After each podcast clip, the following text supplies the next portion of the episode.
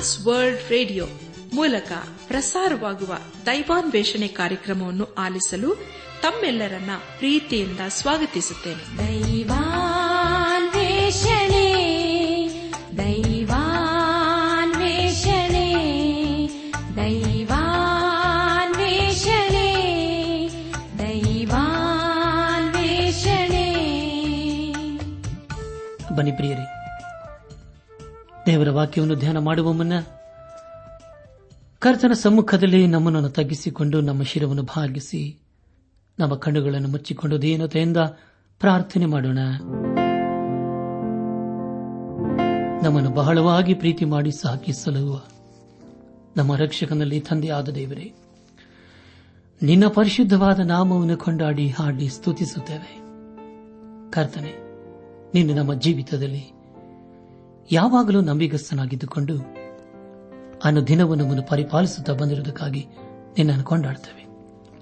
ಕರ್ತನ ದೇವಾದ ದೇವನೇ ಇದನ್ನು ವಿಶೇಷವಾಗಿ ಎಲ್ಲ ವೃದ್ಧರನ್ನು ನಿನ್ನ ಕೃಪೆಯ ಸಿಗೊಪ್ಪಿಸಿಕೊಡುತ್ತೇವೆ ಅವರ ಜೀವಿತದಲ್ಲಿ ನೀನೇ ಆಸರಿಯಾಗಿದ್ದುಕೊಂಡು, ದುರ್ಗವು ಕೋಟೆ ಗುರಾಣಿಯಾಗಿದ್ದುಕೊಂಡು ನೀನೆ ಮುನ್ನಡೆಸು.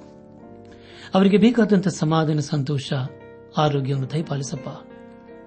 ನಾವೆಲ್ಲರೂ ಆತ್ಮೀಕ ರೀತಿಯಲ್ಲಿ ನಿನ್ನವರಾಗಿ ಜೀವಿಸುತ್ತಾ, ಒಂದು ದಿವಸ ನಾವೆಲ್ಲರೂ ನಿನ್ನ ಮಹಿಮೆಯಲ್ಲಿ ಕಂಡುಬರಲು ಕೃಪೆ ತೋರಿಸು. ಎಲ್ಲ ಘನ ಮಾನ ಮಹಿಮೆ ನಿನಗೆ ಮಾತ್ರ ಸಲ್ಲಿಸುತ್ತಾ ನಮ್ಮ ಪ್ರಾರ್ಥನೆ ಸ್ತೋತ್ರಗಳನ್ನು. ನಮ್ಮ ಒಡೆಯನು, ನಮ್ಮ ರಕ್ಷಕನೂ ಲೋಕ ವಿಮೋಚಕನೂ ಆದ ಯೇಸು ಕ್ರಿಸ್ತನ ದೇವಿಯ ನಾಮದಲ್ಲಿ ಸಮರ್ಪಿಸಿಕೊಳ್ಳುತ್ತೇವೆ ತಂದೆಯೇ. ಆಮೇನ್.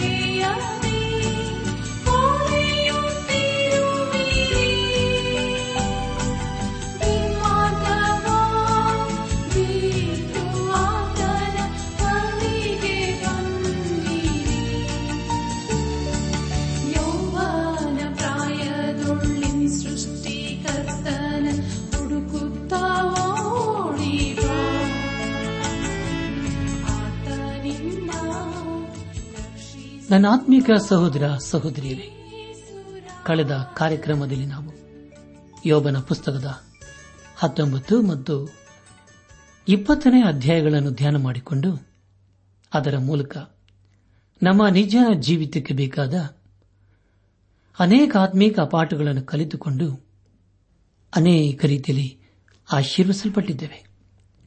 ದೇವರಿಗೆ ಮಹಿಮೆಯುಂಟಾಗಲಿ. ಧ್ಯಾನ ಮಾಡಿದ ವಿಷಯಗಳನ್ನು ಈಗ ನೆನಪು ಮಾಡಿಕೊಂಡು ಮುಂದಿನ ಭೇದ ಭಾಗಕ್ಕೆ ಸಾಗೋಣ. ಯೋಬನ ಮಾತಿಗೆ ಚೋಪರನ್ನು ಕೊಟ್ಟ ಉತ್ತರದ ಕುರಿತು ನಾವು ಧ್ಯಾನ ಮಾಡಿಕೊಂಡೆವು. ಧ್ಯಾನ ಮಾಡಿದಂಥ ಎಲ್ಲ ಹಂತಗಳಲ್ಲಿ ದೇವಾದಿ ದೇವನೇ ನಮ್ಮ ನಡೆಸಿದನು, ದೇವರಿಗೆ ಮಹಿಮೆಯುಂಟಾಗಲಿ. ಇನ್ನು ನಾವು ಯೋಬನ ಪುಸ್ತಕದ ಇಪ್ಪತ್ತೊಂದನೇ ಅಧ್ಯಾಯ ಒಂದರಿಂದ ಮೂವತ್ತ ನಾಲ್ಕನೇ ವಚನಗಳನ್ನು ಧ್ಯಾನ ಮಾಡಿಕೊಳ್ಳೋಣ. ಪ್ರಿಯ ಬಾನಿಲು ಬಂಧುಗಳೇ, ಈ ವಚನಗಳಲ್ಲಿ ಬರೆಯಲ್ಪಟ್ಟಿರುವ ಮುಖ್ಯ ವಿಷಯ ಯೋಬನು ತನ್ನ ಸ್ನೇಹಿತರಿಗೆ ತಿಳಿಸುವ ವಿಷಯ ಎಂಬುದಾಗಿ. ಮುಂದೆ ನಾವು ಧ್ಯಾನ ಮಾಡುವಂತ ಎಲ್ಲ ಹಂತಗಳಲ್ಲಿ ದೇವರನ್ನು ಆಶ್ರಯಿಸಿಕೊಂಡು ಮುಂದೆ ಮುಂದೆ ಸಾಗೋಣ ಯೋಬನು ತನ್ನ ಮೇಲೆ ತನ್ನ ಸ್ನೇಹಿತರು ಹೊರಿಸಿದ ಆಪಾದನೆಗಳು ಅವುಗಳನ್ನು ಅವನು ಒಪ್ಪಿಕೊಳ್ಳಲಿಲ್ಲ.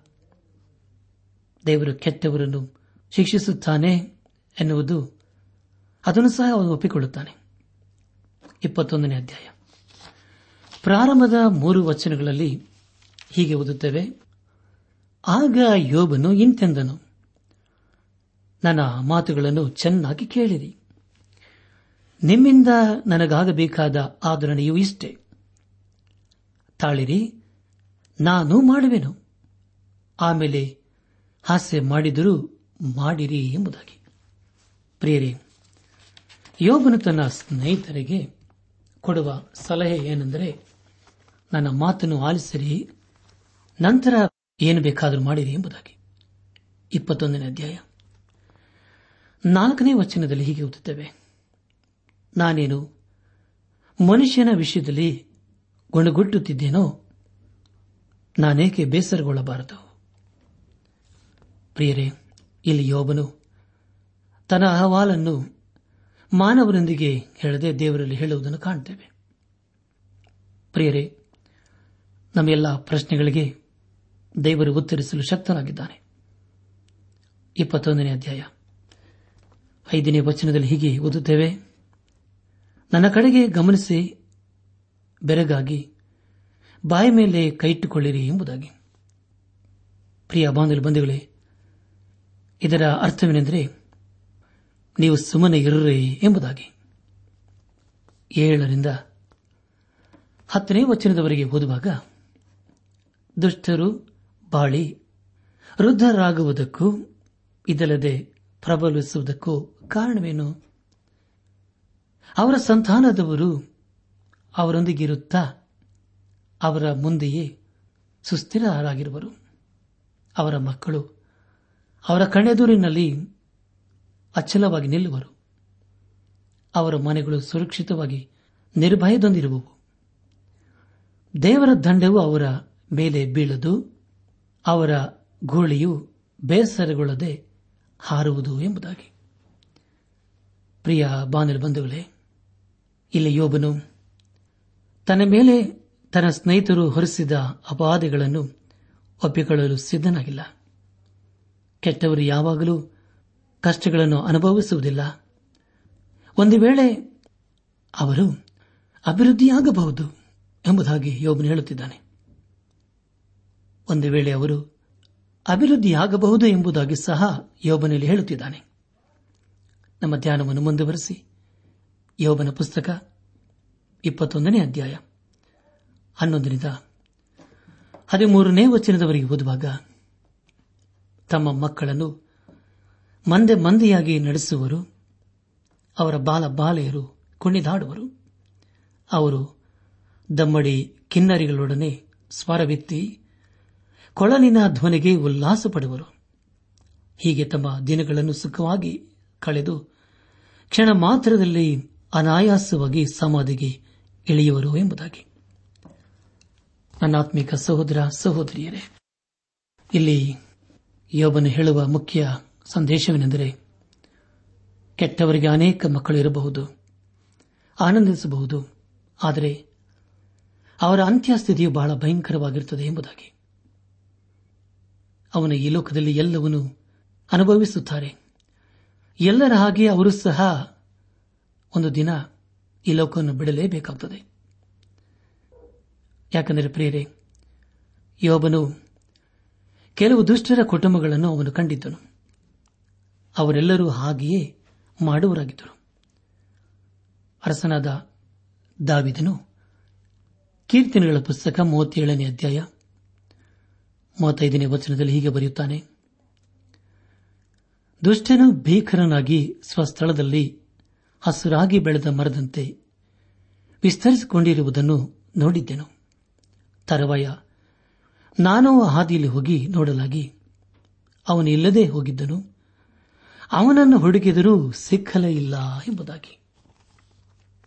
ಪ್ರಿಯ ಬಾನಲ್ ಬಂಧುಗಳೇ ತಾವಿದನ್ನು ಹೇಳುವುದೇನೆಂದರೆ, ಕೆಟ್ಟವರ ಮೇಲೆ ದೇವರು ತನ್ನ ನ್ಯಾಯ ತೀರ್ಪನ್ನು ಬರಮಾಡುತ್ತಾನೆ ಎಂಬುದಾಗಿ.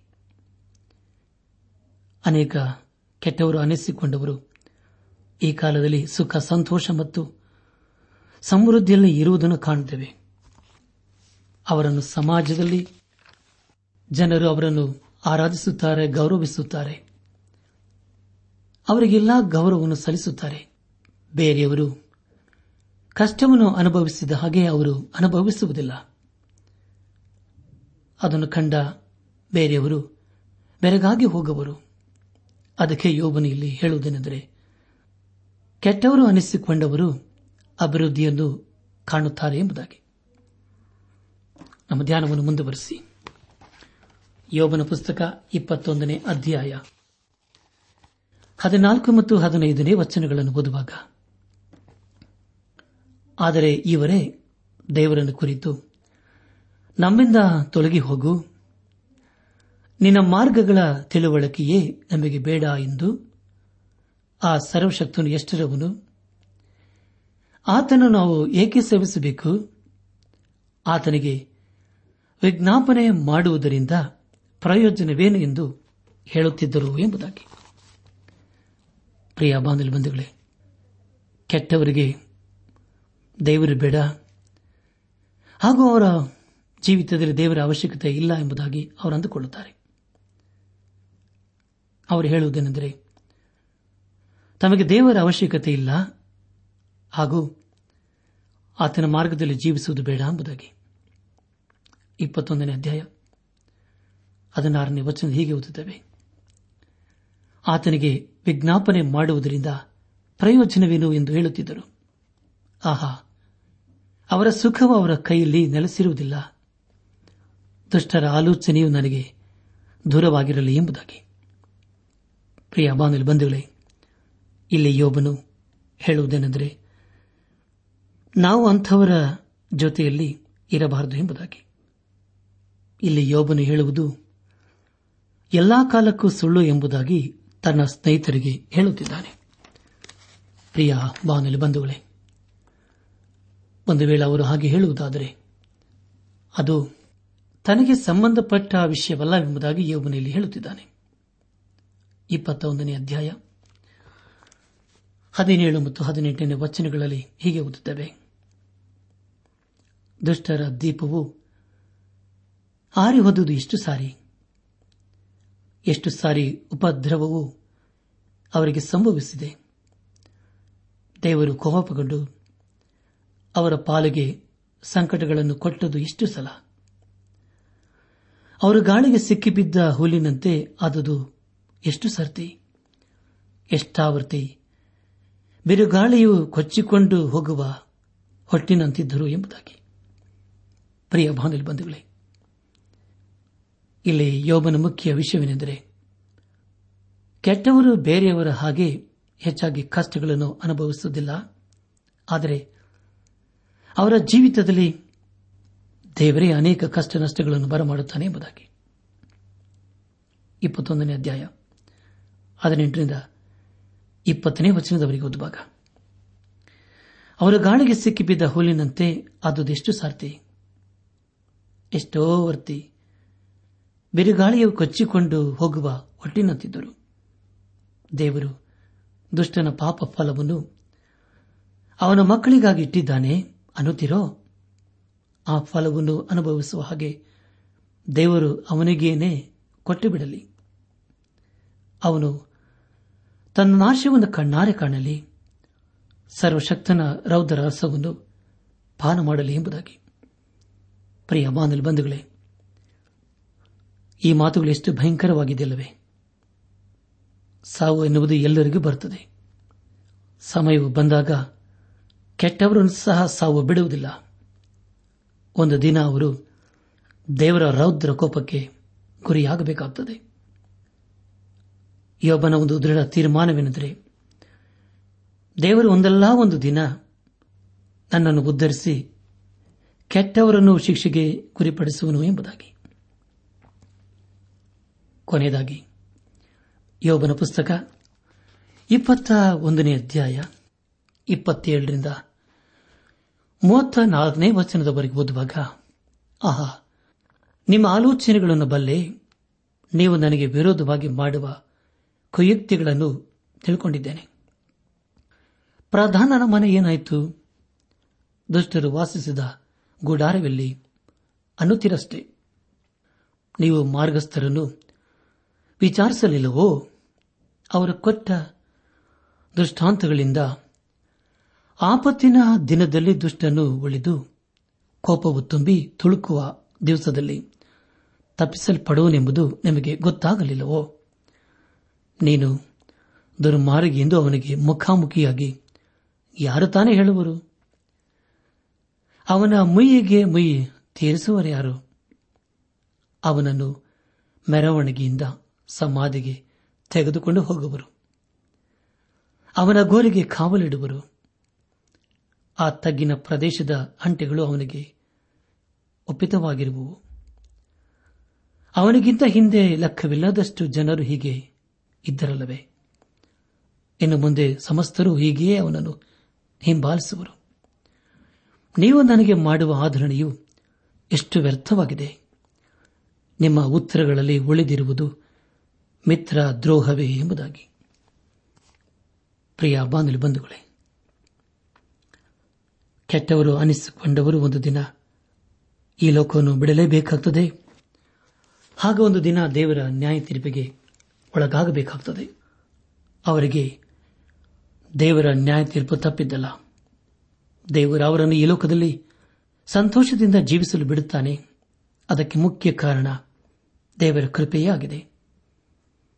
ದೇವರು ಅವರಿಗಾಗಿ ಸದಾ ಕಾದಿರುತ್ತಾನೆ. ಅದನ್ನು ಅವರು ಅರ್ಥ ಮಾಡಿಕೊಂಡು ಪಶ್ಚಾತ್ತಾಪದಿಂದ ದೇವರ ಕಡೆಗೆ ತಿರುಗಿಕೊಳ್ಳಬೇಕು.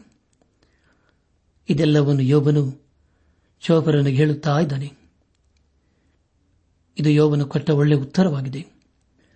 ಯೋಬನು ತನ್ನನ್ನು ಇನ್ನೂ ಉಳಿಸಿಕೊಳ್ಳಲು ಪ್ರಯಾಸ ಪಡುತ್ತಿದ್ದಾನೆ. ಈ ಒಂದು ಮಾತಿನಲ್ಲಿ ಪಶ್ಚಾತ್ತಾಪದ ಕುರಿತು ನಾವು ತಿಳಿದುಕೊಳ್ಳುತ್ತೇವೆ.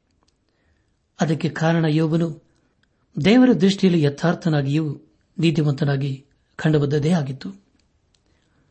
ಪ್ರಿಯ ಬಾನಲು ಬಂಧುಗಳೇ, ಒಂದು ದಿವಸ ನಾವು ದೇವರ ನ್ಯಾಯಾಸನ ನಿಲ್ಲಬೇಕಾಗುತ್ತದೆ ಆದ್ದರಿಂದ ಈ ಲೋಕದಲ್ಲಿ ನಾವು ಜೀವಿಸುವಷ್ಟು ಕಾಲ ದೇವರು ಮೆಚ್ಚುವಂತ ಜೀವಿತವನ್ನು ನಾವು ಜೀವಿಸುತ್ತಾ, ನಮ್ಮ ಜೀವಿತದ ಮೂಲಕ ದೇವರನ್ನು ಘನಪಡಿಸುತ್ತಾ ಆತನ ಆಶೀರ್ವಾದಕ್ಕೆ ಪಾತ್ರರಾಗೋಣ. ಈ ಸಂದೇಶವನ್ನು ಆಲಿಸುತ್ತಿರುವ ನನ್ನ ಆತ್ಮಿಕ ಸಹೋದರ ಸಹೋದರಿಯರೇ, ಆಲಿಸಿದ ವಾಕ್ಯದ ಬೆಳಕಿನಲ್ಲಿ ನಮ್ಮ ಜೀವಿತವನ್ನು ಪರೀಕ್ಷಿಸಿಕೊಂಡು ತೆದಿ ಸರಿಪಡಿಸಿಕೊಂಡು ಯೋಬನೆ ಹೇಳುವಾಗೆ ಕಣ್ಣಾರೆ ನಾ ಕಾಣುವೆನು. ನಾನೇ ನಾನಾಗಿ ನೋಡುವೆನು? ಮತ್ತೊಬ್ಬನಾಗಿ ಅಲ್ಲ. ನಾನೇ ನೋಡುವನೆಂಬುದಾಗಿ ಹೇಳುವುದಾದರೆ, ಖಂಡಿತವಾಗಿ ನನ್ನ ಪ್ರಿಯ ದೇವಜನರೇ, ದೇವರ ಆಶೀರ್ವಾದಕ್ಕೆ ನಾವು ಪಾತ್ರರಾಗ್ತೇವೆ. ಇಂದು ನಾವು ಮಾಡುವಂತಹ ತೀರ್ಮಾನ, ಅದು ನಮ್ಮನ್ನು ಆಶೀರ್ವಾದಕ್ಕೆ ನಡೆಸುವಂತದಾಗಿದೆ. ಇಂದು ನಾವು ಮಾಡುವಂತಹ ನಿರ್ಣಯಗಳು, ಅದು ನಮ್ಮನ್ನು ದೇವರ ಭಾಗ್ಯತೆಗೆ ನಡೆಸುವಂತದಾಗಿದೆ. ಆದುದರಿಂದ ಹಿಂದೆ ನಾವು ಪಾಪದ ಜೀವಿತಕ್ಕೆ ಬೆನ್ನು ಹಾಕಿ ಯೇಸು ಕ್ರಿಸ್ತನನ್ನು ಹಿಂಬಾಲಿಸುತ್ತಾ ಆತನ ಮಾರ್ಗದಲ್ಲಿ ನಾವು ಜೀವಿಸುತ್ತಾ ನಮ್ಮ ಜೀವಿತದ ಮೂಲಕ ದೇವರನ್ನು ಘನಪಡಿಸೋಣ. ಪ್ರಿಯ ಬಾಂಧವ್ಯ ಬಂಧುಗಳೇ, ನಮ್ಮ ಪಾಪಗಳು ಕಡಕೆಂಪಾಗಿದ್ದರು ಯೇಸು ಕ್ರಿಸ್ತನು ತನ್ನ ಪರಿಶುದ್ಧ ರಕ್ತದ ಮೂಲಕ ಅದನ್ನು ತೊಳೆದು ಶುದ್ಧಿ ಮಾಡಿ ಬೆಳ್ಳಗೆ ಮಾಡುತ್ತಾನೆ. ಆದುದರಿಂದ ದೇವರು ನಮ್ಮ ಜೀವಿತದಲ್ಲಿ ಕೊಟ್ಟಿರುವಂತಹ ಸಮಯವನ್ನು, ಈ ಜೀವಗಳ ವಾಕ್ಯವನ್ನು ವ್ಯರ್ಥ ಮಾಡಿಕೊಳ್ಳದೆ, ಇದು ಬಹು ಬೆಲೆಯುಳ್ಳದೆಂಬುದಾಗಿ ನಾವು ಗ್ರಹಿಸಿಕೊಂಡು ಅರ್ಥ ಮಾಡಿಕೊಂಡು, ಈ ಜೀವಳ ವಾಕ್ಯಕ್ಕೆ ವಿಧೇಯರಾಗಿ, ಬದ್ಧರಾಗಿ, ಅಧೀನರಾಗಿ ನಾವು ಜೀವಿಸುತ್ತಾ ದೇವರ ಆಶೀರ್ವಾದಕ್ಕೆ ಪಾತ್ರರಾಗೋಣ. ಪ್ರಿಯ ಬಾಂಧವ ಬಂಧುಗಳೇ ನಾಳೆ ನಮ್ಮ ಜೀವಿತದಲ್ಲಿ ಏನಾಗ್ತದೋ ನಮಗೆ ಗೊತ್ತಿಲ್ಲ. ಆದುದರಿಂದ ಸಮಯವಿರುವಾಗಲೇ, ಕೃಪಾ ಸಮಯವಿರುವಾಗಲೇ ದೇವರ ಕಡೆಗೆ ತಿರುಗಿಕೊಳ್ಳೋಣ. ಹಾಗೆ ನಾವು ಜೀವಿಸುವಾಗ ಖಂಡಿತವಾಗಿ ದೇವರು ತನ್ನ ಸಮಾಧಾನವನ್ನು, ಸಂತೋಷವನ್ನು, ಕೃಪೆಯನ್ನು ಅನುಗ್ರಹಿಸಿ ಎಲ್ಲ ಸ್ಥಿತಿಗತಿಗಳಲ್ಲಿ ನಮ್ಮನ್ನು ಕೈ ನಡೆಸುತ್ತಾನೆ. ಆದುದರಿಂದ ಹಿಂದೆ ನಾವು ದೇವರ ಬಳಿಗೆ ಬಂದು ನಮ್ಮನ್ನೇ ಆತನಿಗೆ ಸಮರ್ಪಿಸಿಕೊಂಡು ಆತನ ಮಕ್ಕಳಾಗಿ ನಾವು ಜೀವಿಸುತ್ತಾ ಆತನ ಆಶೀರ್ವಾದಕ್ಕೆ ಪಾತ್ರರಾಗೋಣ. ಹಾಗಾಗುವಂತೆ ತಂದೆಯಾದ ದೇವರು, ಯೇಸು ಕ್ರಿಸ್ತನ ಮೂಲಕ ನಮ್ಮೆಲ್ಲರನ್ನು ಆಶೀರ್ವದಿಸಿ ನಡೆಸಲಿ.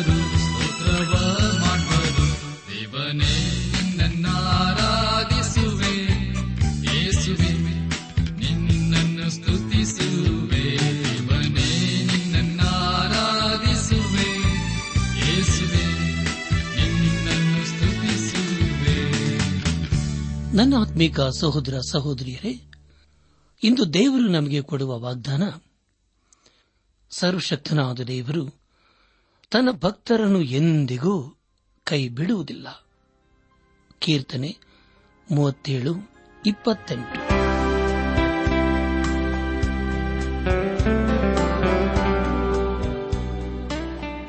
ದೈವಾನ್ವೇಷಣೆ ಕಾರ್ಯಕ್ರಮ ಹೇಗಿತ್ತು ಪ್ರಿಯರೇ? ದೇವರ ವಾಕ್ಯ ಹಾಗೂ ಸುಮಧುರ ಹಾಡುಗಳನ್ನ ನೀವು ಆಲಿಸಿದ್ದಕ್ಕಾಗಿ ಅಭಿನಂದಿಸುತ್ತೇವೆ. ನಾವು ಪ್ರಸಾರ ಮಾಡುವ ಹಾಡುಗಳು ನಿಮಗೆ ಮೆಚ್ಚುಗೆಯಾದರೆ ನಮಗೆ ತಿಳಿಸಿರಿ. ನಮ್ಮ ಹಾಡಿನ ಪುಸ್ತಕ ಬೇಕಾದಲ್ಲಿ ಈ ದಿನವೇ ಪತ್ರ ಬರೆಯಿರಿ ಅಥವಾ ದೂರವಾಣಿ ಸಂಖ್ಯೆಗೆ ಕರೆ ಮಾಡಿ.